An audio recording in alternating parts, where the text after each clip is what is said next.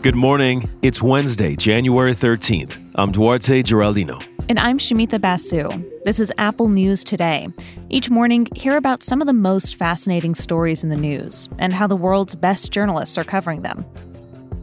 After four years of steadfast loyalty to President Trump, some Republicans are changing their minds. Yesterday, some GOP heavy hitters came out in support of impeachment. Politico is reporting the top two congressional Republicans have, in private, signaled that they would like to see Trump punished or out of office.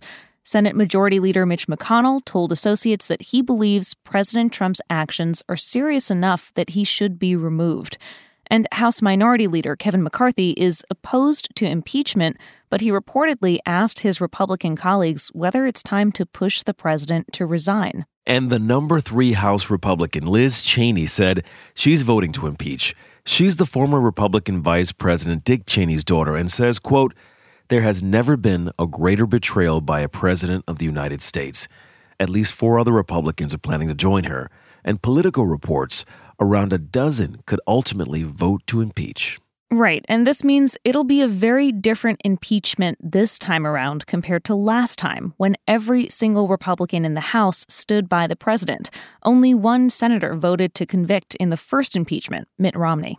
Democrats are planning to vote on this historic second impeachment after Vice President Mike Pence refused to invoke the 25th Amendment.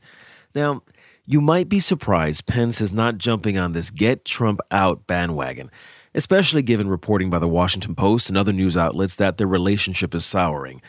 When the mob stormed the Capitol and the vice president was taken to the basement to shelter in place, the president reportedly didn't check on him. Instead, Trump attacked Pence on Twitter for confirming Biden's win.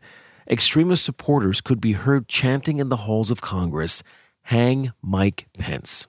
A Republican senator told the New York Times he'd never seen Mike Pence so angry. The Washington Post spoke with a former senior administration official who described Pence as the ultimate team player, always willing to do whatever was asked of him by the president. But as angry as he might be, the vice president hasn't joined the chorus of other Republicans very publicly coming out to rebuke the president. He wrote to House Speaker Nancy Pelosi to say Congress should avoid further dividing and inflaming the country.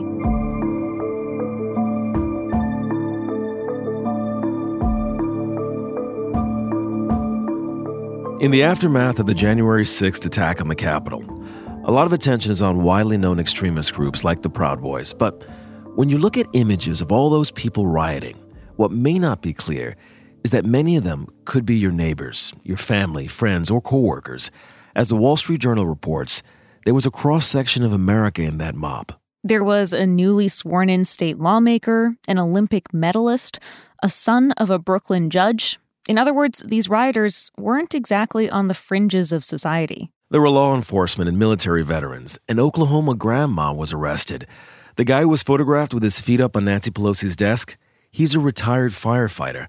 And Shamita, you mentioned a state lawmaker took part. His name is Derek mm-hmm. Evans. He'd just been elected to the West Virginia House of Delegates when he decided to riot. And since then, he's been charged with illegal entry and he resigned. Now, one expert on extremism, Jonathan Greenblatt at the Anti Defamation League, told the journal this was a blend of people. He said there was a coordinated group of hardcore white supremacists mixed in with thousands and thousands of what he labeled ordinary people.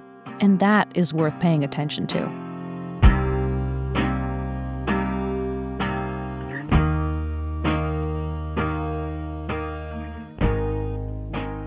The federal government is making a major change to its vaccine rollout plan.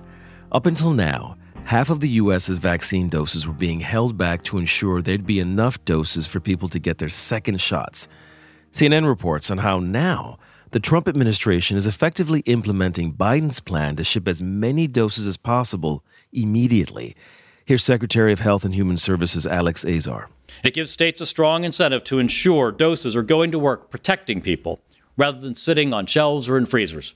States will soon have more doses to work with, and that could reignite the debate over whether it might be better to get more people the first shot, even if it means second shots get delayed.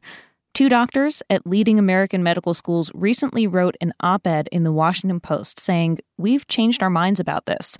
Doctors Robert Wachter and Ashish Jha say it's now time for America to get as many people vaccinated with the first shot as possible. This is already happening in the UK. These doctors argue though two shots are ideal, one shot alone may be at least partially effective. With the number of cases skyrocketing, many cities facing public health crises, and hospitals stretched to the limit, these doctors say we need to maximize the number of people who are at least partially immunized. Now, this delayed approach is controversial because it hasn't been studied. One risk is the immunity from the first shot might wear off if you wait too long to get the second. And the other concern is well, people are human. So the longer the delay, the more likely it is that people might forget to go back for that crucial second dose. And supply is not the only problem. The doses already out there are just not being given fast enough. CNN reports the White House originally planned for 20 million people to be vaccinated by the end of 2020. You know, so far, only around 9 million people have gotten the first shot.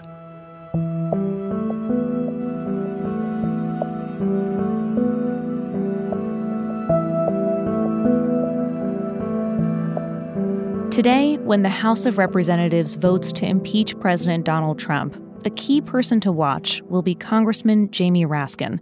He's the lead impeachment manager for the Democrats. But the recent days have been particularly hard for Raskin. As the Atlantic reports, the day before the attack on the Capitol, Raskin and his wife buried their son Tommy. He died by suicide on New Year's Eve. The Raskins were still grieving when the congressman went to the Capitol on January 6th he brought his daughter and son in law with him so they could see the democratic process. But then, as we know, the mob stormed the Capitol building. Raskin was separated from his family. He was rushed to safety with other members of Congress. His family members hid in a nearby office and had to block the entrance as rioters tried to break down their door. The congressman eventually reunited with them. Raskin tells the Washington Post he's had many sleepless nights since his son died and many early mornings working towards the impeachment. He says his son is his source of strength, that he can feel him in his heart and in his chest. You can find all these stories and more in the Apple News app. Plus, be sure to check out Apple News tonight as the House votes to impeach. We'll have all the latest on this historic moment. We'll talk with you again tomorrow.